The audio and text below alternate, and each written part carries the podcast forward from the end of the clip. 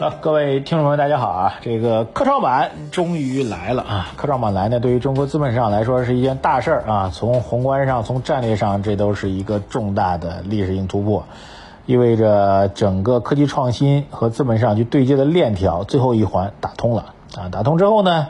有有的二级市场，有的有一级市场，然后又可以倒推之前的这个 PE 也好，VC 也好，天使轮也好，整个各轮的整个资本市场的吸引力度啊，估值体系呢都会得到重构啊，重构的结果呢就会让更多的社会资金涌入到科技创新企业当中去，这是一件大好事儿。但这个大好事呢是在战略层面。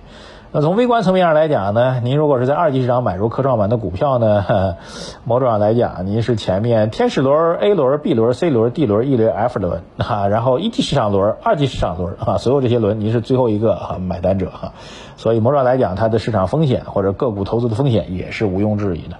很多朋友在问我两个问题，说第一个怎么去规避风险啊？我给您规避风险的第一个最好的建议就是别买。只看不买啊？为什么说呢？因为科创板整个的交易制度、交易体系和估值体系和以前的主板是完全不同的，颠覆性的啊！交易制度变化已经不用重复了。五天没有涨跌停板，就这一项您就搞晕菜了啊！五天没有涨跌停板，这是一个什么样的波动状况呢？我也不知道，没人知道，这个世界都没人知道，所以它的整个交易制度、交易体系是完全与众不同的。在这种情况下，如果在没有搞明白之前呢，建议您其实如果真的要规避风险啊，像我这种风险厌恶型的人，甚至连科创板的交易账户都没开啊，先躲一躲，看一看，不着急。所以规避风险第一个方法就是只看不买啊。当然有人说这样很不过瘾，所以第二个原则就是从这些上市公司当中认真的做一个选择啊，根据他们的行业和领域选择您真的能够相对哈，至少是相对读懂的。行业领域当中的上市公司去做一个认真的估值评估，啊，怎么做选择呢？就巴菲特所说的能力圈。什么叫能力圈？很多人搞不明白。简单来说，那您任何时候您都知道，一瓶可口可乐它的一瓶价格是两块钱啊。如果这瓶可乐卖到三块钱，就是它贵了；如果这可乐卖到一块五了，你就知道它便宜了。这就是您的能力圈。您对于可口可乐的价格的能力圈很清楚。如果这样一个能力，您同样可以套到一家科创板的上市公司当中去，那您就具备了这样的能力。具备了这样的能力之后，那风险就可以规避了。如果你觉得我不具备，不具备，好，请看上条。啊，这是一个大的一个逻辑和体系啊。接下来我想讲一下关于科创板的整个市场估值和判断的一些与众不同的地方。首先来讲，科创板和目前既有的主板市场的上市公司基本特征有如下不同啊。第一个，它是科技创新类的。换句话说，它要做的事情都是前人没有做过的事情啊！如果是主板市场当中新上市一家公司卖矿泉水的，好，他以前有卖矿泉水的，所以你怎么去评估它就很清楚。但到了科创板呢，很多公司在做的事情是之前没有公司在做，或者他所做的是一个前沿的事情。虽然有公司在做，但谁能够胜出，谁是一个王者，完全看不清楚。这是第一个重大的不同。就是对于它的公司也好，行业也好，它的未来，我们实在是没有办法做一个非常明确的一个评估。第二个呢，这些创新一旦成功的话，所带来的预期的盈利将会是惊人的。某一家公司能够在某一个核心领域，比如说在芯片也好，在半导体也好，在生物医药也好，在新材料也好等等。取得了一个前人没有的一个突破，而且这个突破呢可以获得知识产权或者专利技术的长期的支持和保护，那它在这段时间当中的利润收益滚滚而来啊，未来这家公司就会成为一个让你想象不到的一个巨大的爆发机会，不管是红利回报还是股价回报，所以这是第二个重大的特点。这两点如果放在一起的话，你可以看到一个核心的一个结论，就是它是高风险高收益的这样一个投资标的。好，很多人来问了，如果我们接受了这样的逻辑，我们怎么去选择好的公司呢？我自己的建议还是回到第一点，我们整个选到好公司方法之一，那就是你尽量能够读懂这个行业，读懂相关的公司。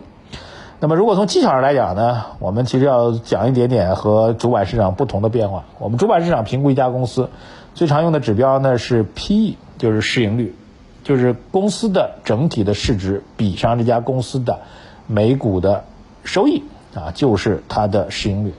一个行业的市盈率大体上是有一个平均的一个规范的。比如钢铁行业可能市盈率很低，那么有一些科技创新逻辑的公司市盈率很高。那么为什么用市盈率的指标呢？